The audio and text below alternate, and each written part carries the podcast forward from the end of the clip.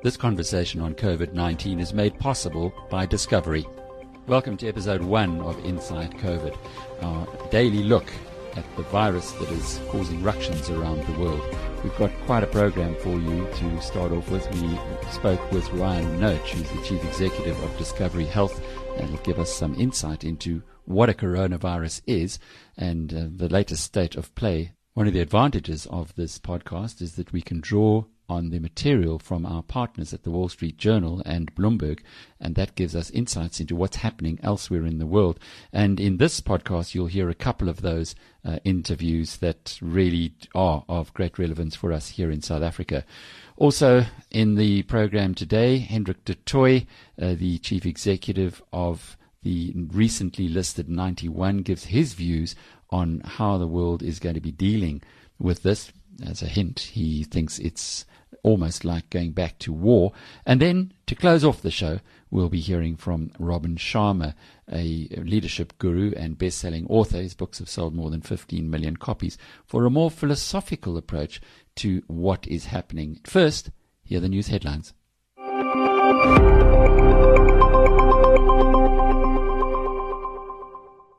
Here are the latest COVID nineteen headlines. South African President Cyril Ramaphosa spent yesterday speaking with various interest groups to weld together a cohesive force against the COVID nineteen threat.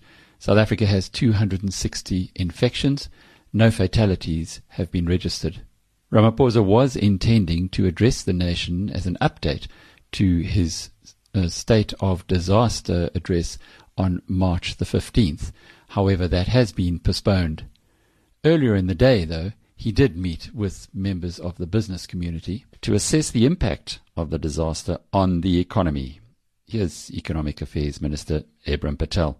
Uh, really what, what the meeting did was it showed enormous convergence of thinking and a real commitment to working together, a belief by the business community and government that we can see our way through, that the difficult times we live through, uh, we can, in fact, do what is right for our people.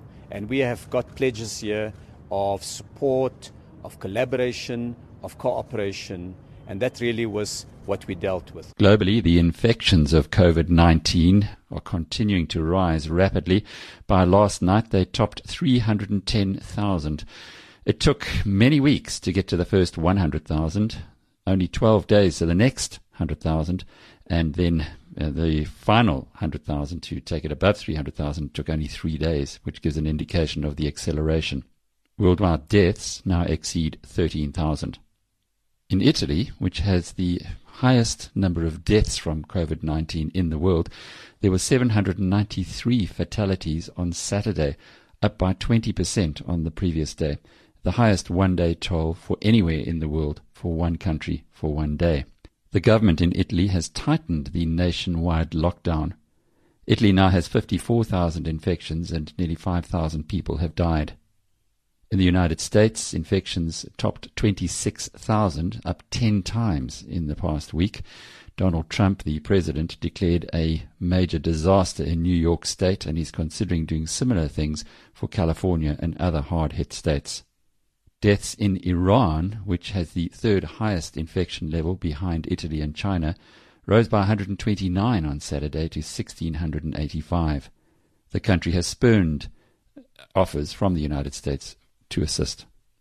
Malaysia, which has one thousand one hundred eighty-three cases of infection, has joined Lebanon by deploying soldiers to patrol the streets and arrest anybody who isn't in their homes without a good reason.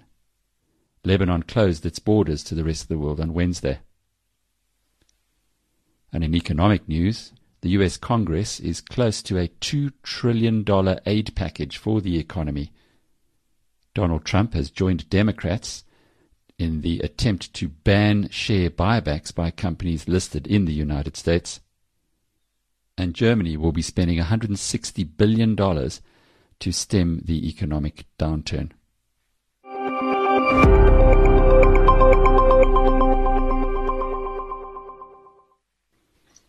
Well, it's really uh, good to have Ryan Noach, the Chief Executive of Discovery Health, with us. Ryan, um, coronavirus or COVID nineteen, there's so much uh, confusion about how serious it is, where it comes from. Maybe you can give us a little bit of background on what a coronavirus is. Sure, Alec, and thanks very much for having me. Uh, coronavirus is actually not a new human infection. Uh, there are now, including this new coronavirus outbreak, seven known coronaviruses that infect humans. Four of them are actually extremely common, Alec, and uh, most of our kids will have contracted them or will contract them at some time. They're in the schools, uh, they're ubiquitous, they're everywhere, they're endemic, as we call it from a clinical point of view, and they cause the common cold predominantly. Uh, the next three, though, are uh, much more serious.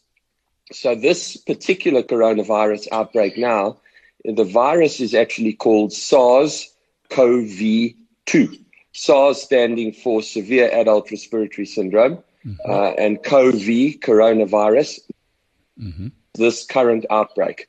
The two that happened before this uh, were the, the SARS outbreak, which is SARS-C o V one now, the, the, that we all know of as SARS, and the MERS outbreak, which fewer people have heard of, but actually, in fact, was also a coronavirus outbreak. MERS stands for Middle East Respiratory Syndrome. Um, and so re- what is it that makes these so serious? Well, these are actually zoonotic infections. What that means is that it's contracted originally from an animal and then uh, into a human, caught by a human. And what's worrying about them is the community transmission or the human-to-human transmission that can occur. So although it originally comes from an animal, it's transmitted human to human, and as we've seen, it can spread very widely.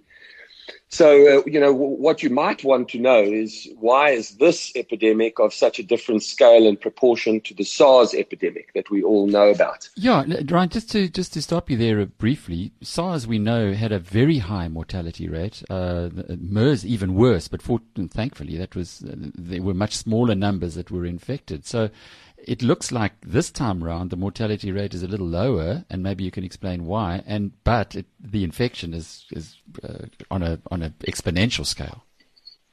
Yeah, uh, good questions. Let me start with the infectious part of it first.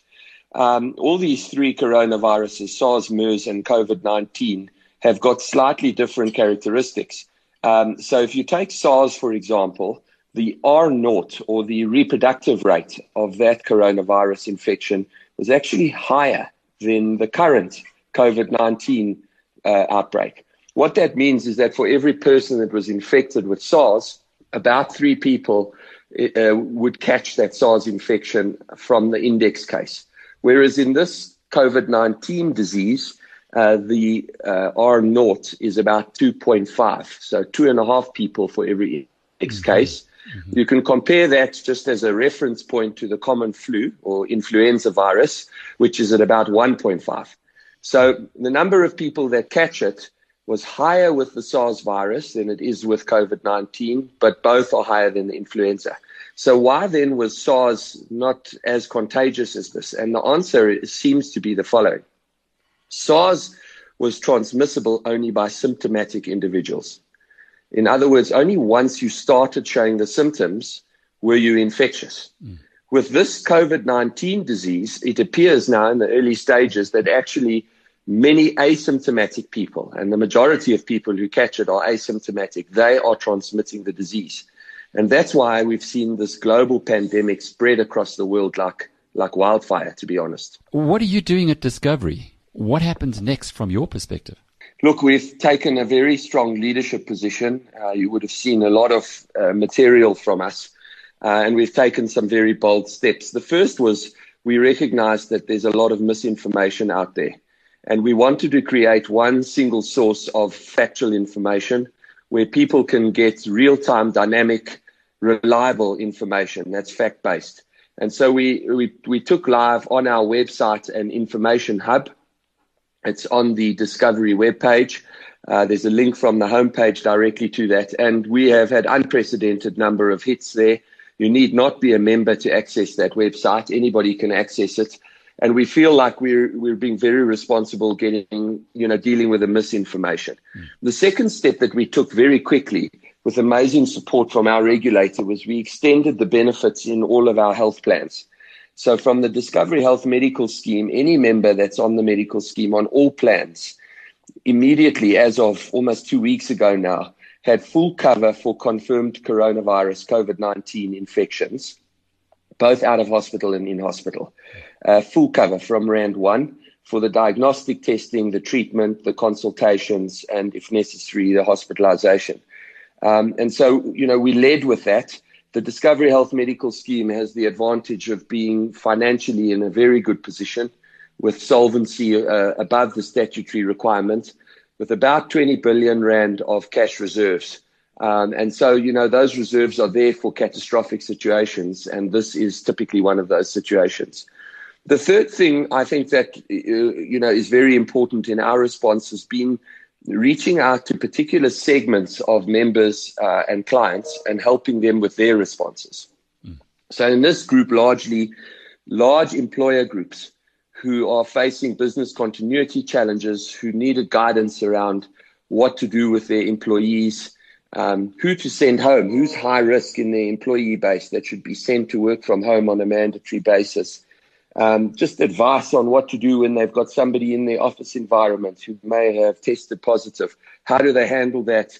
Uh, you know, what, what action should they be taking? So the employers were one segment that we continue to support very actively, um, and some, you know, some big employers with thousands of employees that were needing to make really uh, large-scale decisions. The other thing that um, that's become very relevant is all of the members who are either elderly or living with chronic diseases. They specifically need very important information about this disease, and they must take the, spatial, the social distancing and spatial separation very seriously. So we've reached out to all of those clients individually. Ryan, uh, do you feel that South Africans are now starting to take it as seriously as the president wants us to? I, I'm I'm scared that we're not. Um, although I've seen a marked difference in traffic patterns, in the number of people that you see out there in the shopping centres and so on, I think that there is still a bit of a lackadaisical mindset. And really do, I think, need a, a, to heed the president's words and enforce the social distancing very sternly. Are there any early warning signals on infection so that you know not to go into a public place, or is the safest thing just to just to stay at home and social distance from day one? I think that is the safest thing at the moment for your own safety and others. Uh, the signs or symptoms of the disease are most commonly a fever.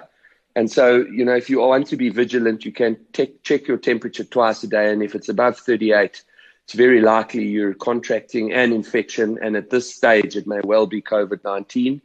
It's also characterized by a sore throat together with a dry cough. And about seventy percent of, of patients are experiencing that. It's a hacking cough, unproductive, together with the sore throat. Some people are experiencing gastrointestinal symptoms. That seems to be a minority.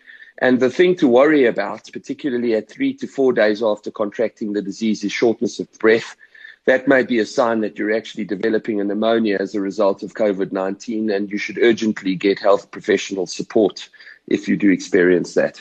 So if you've got none of those symptoms, if you have normal temperature, if you are not coughing, and certainly you're not short of breath, if you're exercising as per normal, are you then okay to to go to work? Well, at the moment, I can only speak for our employees. We've sent the majority of our workforce to work from home. We feel that's responsible to protect them and those around them. If you have to go to work and it's essential that you, you, you venture out, uh, then you must. And if you don't have any of those symptoms and you're completely asymptomatic, hopefully you don't have an infection. I guess there's a part of us in the clinical community that are actually hoping that there are lots of asymptomatic people. And why this would be good news is the mortality rates that are being reported are obviously a factor of the number of deaths divided by the number of reported infections. But if there's lots of asymptomatic people walking around who are in fact infected, well, then the good news would be that the mortality rate of this disease is much lower than is being reported. And what about summer versus winter? There are very clear guidelines from virologists that the virus survives outside the body longer in the wintertime for two reasons. The first is that the virus is deactivated by ultraviolet light, and obviously there's much more of that in the summer. And secondly, that the virus survives in saliva droplets, and those saliva, saliva droplets tend to evaporate much quicker in hotter conditions. And so for two reasons, it seems very likely that winter will lead to much faster spread than summer. You know, the fomites, the inanimate objects where these saliva droplets survive, they're less likely to transmit the disease in summer than in winter. That is the guideline. But please, this shouldn't give you a false sense of security that we're safe because we're at the end of summer. It's not the case. We are seeing spread in the summer period, and one must remain vigilant and careful. Ryan, there are also two views on how to handle COVID nineteen. The one view being slow it down, flatten the curve, as they have now picked up in the United States. The other one is to infect the herd and you get over it quickly, although the U K did go that route and seem to have changed their minds on it.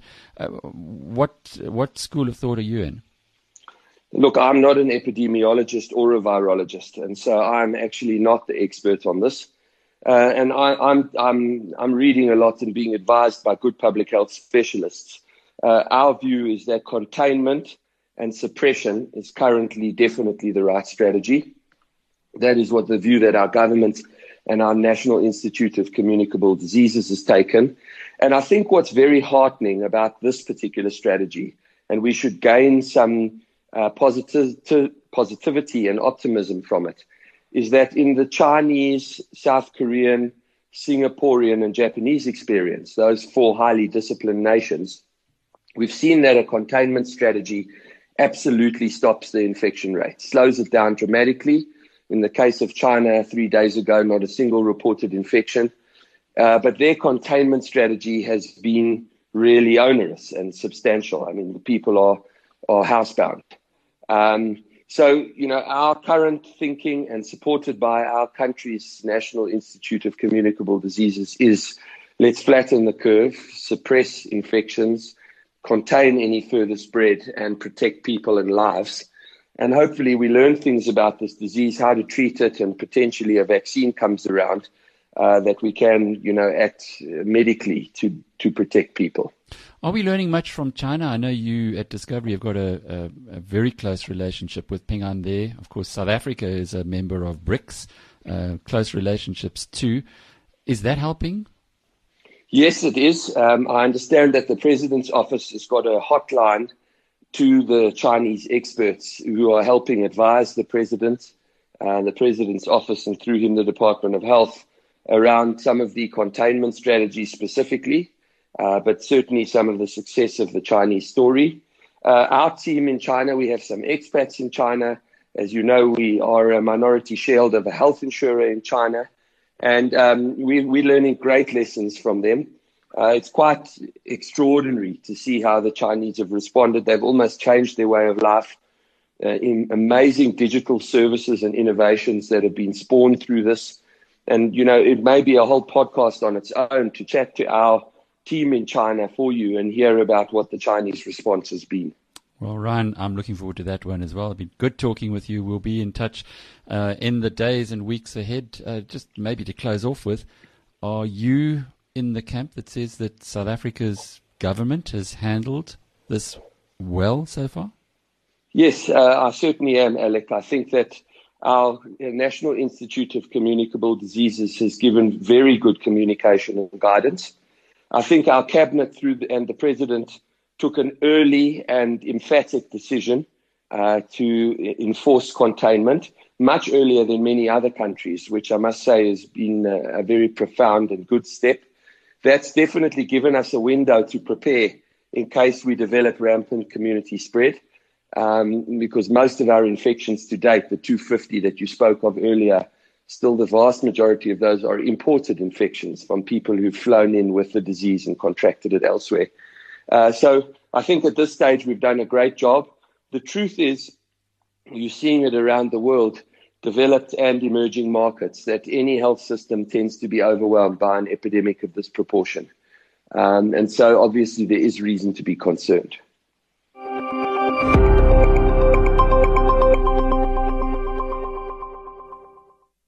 something that many people have not been factoring into the equation is the impact of human ingenuity. And my goodness, are human beings getting at it as quickly as possible to try and win this war against COVID nineteen. Some very interesting information came through from the Nikkei Asian Review last week, which reports a Chinese ministry official from the China National Center for Biotechnology Development saying at a press conference that a drug that was developed by Fujifilm in Japan is actually proving to be successful in fighting the uh, novel coronavirus. A clinical trial was conducted at hospitals in Wuhan and Shenzhen with two hundred patients participating, and the test results for those receiving the drug turned negative in a shorter period, and their pneumonia symptoms improved at a higher rate. Well, there's also some good news, one believes, from the United States, where President Donald Trump has told the U S Food and Drug Administration to investigate whether it can expand the use of decades-old malaria drugs as an experimental treatment for coronavirus patients. Although Chinese trials have shown some promise, it is, however, not clear whether this will work against the virus. Doctor Amy Compton Phillips, the chief clinical officer at Providence Saint Joseph Health in the United States, spoke to our colleagues at Bloomberg, Carol Masser and Jason Kelly, about possible treatments. Yeah, you know, I, I think what's really important is for us to have a systematic approach to this, um, that that we can end up playing whack-a-mole if we go after the next bright, shiny object. And so what we've been really doing here on the West Coast, which at the moment, um, you know, we're we're neck and neck with New York. Not that we want to, not that we want to race to the front of the line for this, um, but for having the most cases um, in our system right now, we're treating uh, it's upwards of about eight hundred people that either have known or suspected coronavirus. Um, and we're trying to do several things. One is we're trying to make sure that we can triage people appropriately and get them to the right location. So that if you happen to have uh, symptoms of the virus, and because the testing's taken so long, we can't definitively say, we do everything we can to take care of you in your home if, if you are stable enough to be in your home so we don't overwhelm the healthcare system, right? We're trying to make sure that in the hospital, if you go, have to go into the hospital, we're putting you with other patients that also have um, COVID as well, and so that we can minimize use of the P P E. And then if you need acute care, we have several uh, ongoing trials of medications, including um, the, the malarial drugs that the president talked about today, including some of the direct antivirals um, that you heard about in the past few days. So so I think by thinking through this um, systematically rather than, you know, uh, ping, ping, ping, you know, all over the place, um, that we can actually kind of get a handle on what's going on. Well, and Doctor Compton Phillips, it's really interesting insights. And I also wanted to ask you um, what you're seeing, because one of the headlines that I think has grabbed a lot of people is the population that's being infected. And it feels like the narrative has shifted there as well in terms of many more young people being not just diagnosed, but hospitalized. Are you seeing that? Have you seen that? And what should we be taking from this latest data? Yeah, you know, that was an interpretation by the news previously that young people don't get infected. Um, in all the articles and conversations that we've had in, in with the physicians in China, with the physicians in Italy, um, young people do get infected. Mm-hmm. It's just that they tend to recover at a much higher rate, and so that the mortality is higher in patients that are older and people that have underlying health conditions. But young people absolutely get infected, and we're seeing that same thing here. Um, they end up less often in the I C U on a per capita basis, but they do end up um, seriously ill, and it's one of the reasons why it's really we, we are we are doing everything by hook and by crook to make sure that we have enough capacity in I C Us, because we want to save every single person that comes to us with this bad disease, um, and not not have people, you know, dying for lack of access to health care. Is there some medication out there, perhaps existing, a drug that's already in the system already, you know, the F D A has pretty much signed on, off on, that we can see then maybe another use of? Um, we have actually tested a couple different drugs uh, that have, in, in other kinds of viral diseases, have antiviral activity.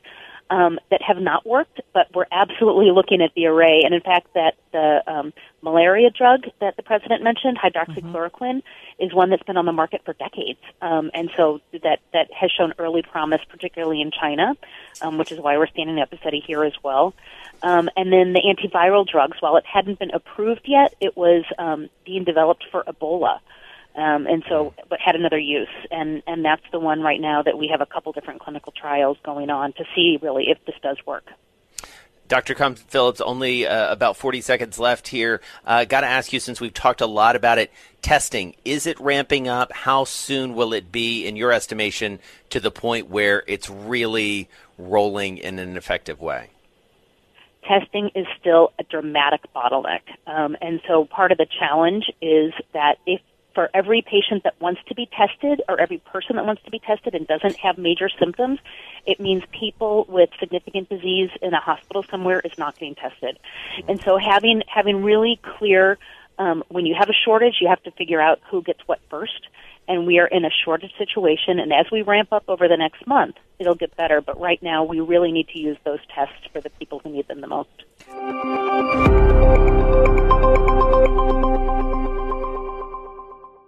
Now, here's a novel take on COVID nineteen. Hendrik de Toy is the chief executive of ninety-one, an asset management company that's been born out of the old Investec asset management company, which he founded himself uh, twenty-nine years ago. They had the misfortune of listing right in the middle of the COVID nineteen crisis, and the share price is currently trading at half the level it was anticipated at ahead of the listing. Well, they didn't have to raise any money, so as a consequence, no one is terribly disappointed in having lost cold cash. But Hendrik is looking ahead, and he's looking through all of this, and believes a somewhat different approach is now going into the minds of governments around the world. In his thinking, it's like another world war. Have a listen. How are you seeing things develop from here? Well, we what what we're seeing is is uh, something very different from either a financial crisis or a single country going bust. We see a situation where the world is going temporarily into a war economy, where all rules get thrown out, stability is searched.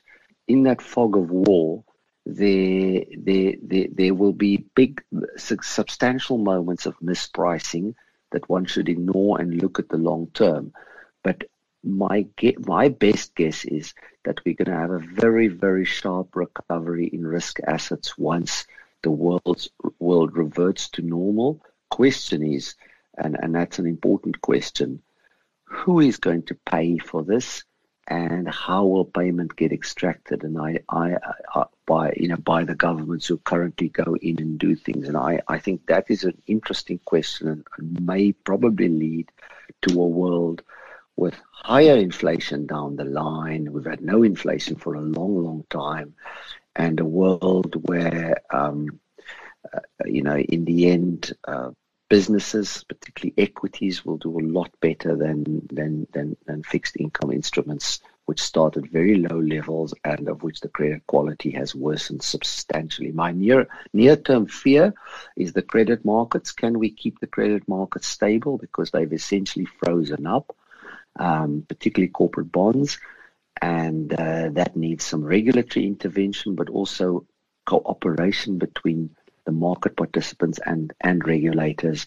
And, and so the one thing that worries me a little bit about uh, uh, South Africa, I'm not sure business and government have had a constructive dialogue in the last few years so they can act as quickly as we acted, for example, when African Bank was saved, which is a very small exercise, but it was really well done by South Africa. I think right now we rel- we talk at each other, we don't we don't talk to each other. And I, I've seen here in, in, in the U K and America now where, where, where the governments are starting to use the private sector very effectively in delivering some of the objectives. So I, I just worry about that bit in, in, in, in China did it really effectively because basically the state controls everything. Um, so we need to be careful and we need to differentiate between markets. But my gut feel is there's going to be a fairly sharp recovery quicker than people expect. And the timing of that, given that you've got people in Hong Kong who've seen uh, the China story from up close. Uh, Corky again yesterday was saying the Chinese experience would suggest five to six months from from the time that it hits the to the time that normality returns again. What's your best guess? I re I really don't know, but I give the um, and I'm I'm not I I, I wouldn't engage in that discussion because the West is so different from China. But I think the one thing in favor of Corky's point is you are, whatever people say, the science is going to accelerate incredibly quickly now. There's so much money behind it. There's so much pressure, and the Chinese are a few months ahead, and they, they have been working very, very hard. So although Imperial College sent out a very depressing paper this week, uh, a much more optimistic one has come out from, from Israel. I'm not sure who's going to win. Uh, all I know, if we, if we talk on this Uh, program in two years' time, this would not be the main topic of our discussion. Our discussion would be uh, how the private sector manages its, or public sector manages its balance sheet, which has grown a bit too big, and what environment there is for business to globally operate. In other words, are we living in a world where there are huge, still trade wars or huge barriers, or, or is this a world in which value can be created? And I think for our industry and our business, we are very dependent on a world with global rules. That is the one thing I fear as an as global asset manager. If you have a world which which which which which which has a breakdown in the in the global commercial order, it is a problem.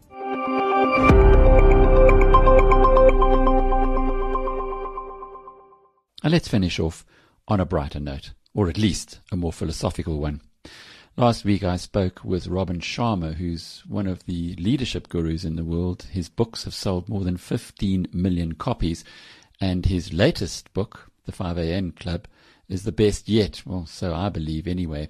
We had a fascinating conversation, which you can pick up elsewhere on the Biz News Radio podcast channel. So how are you reading the world right now with coronavirus putting everyone in such a tiz? Mm. I don't know if anyone knows where it's all going. I would say, again, um, it, it's almost like we've been f given a period of enforced quietude. I don't know, excuse me, what the position, what, what's going on in South Africa in terms, but here in Canada, we're in lockdown, and you know, people are asked to be, you know, stay home and social distancing.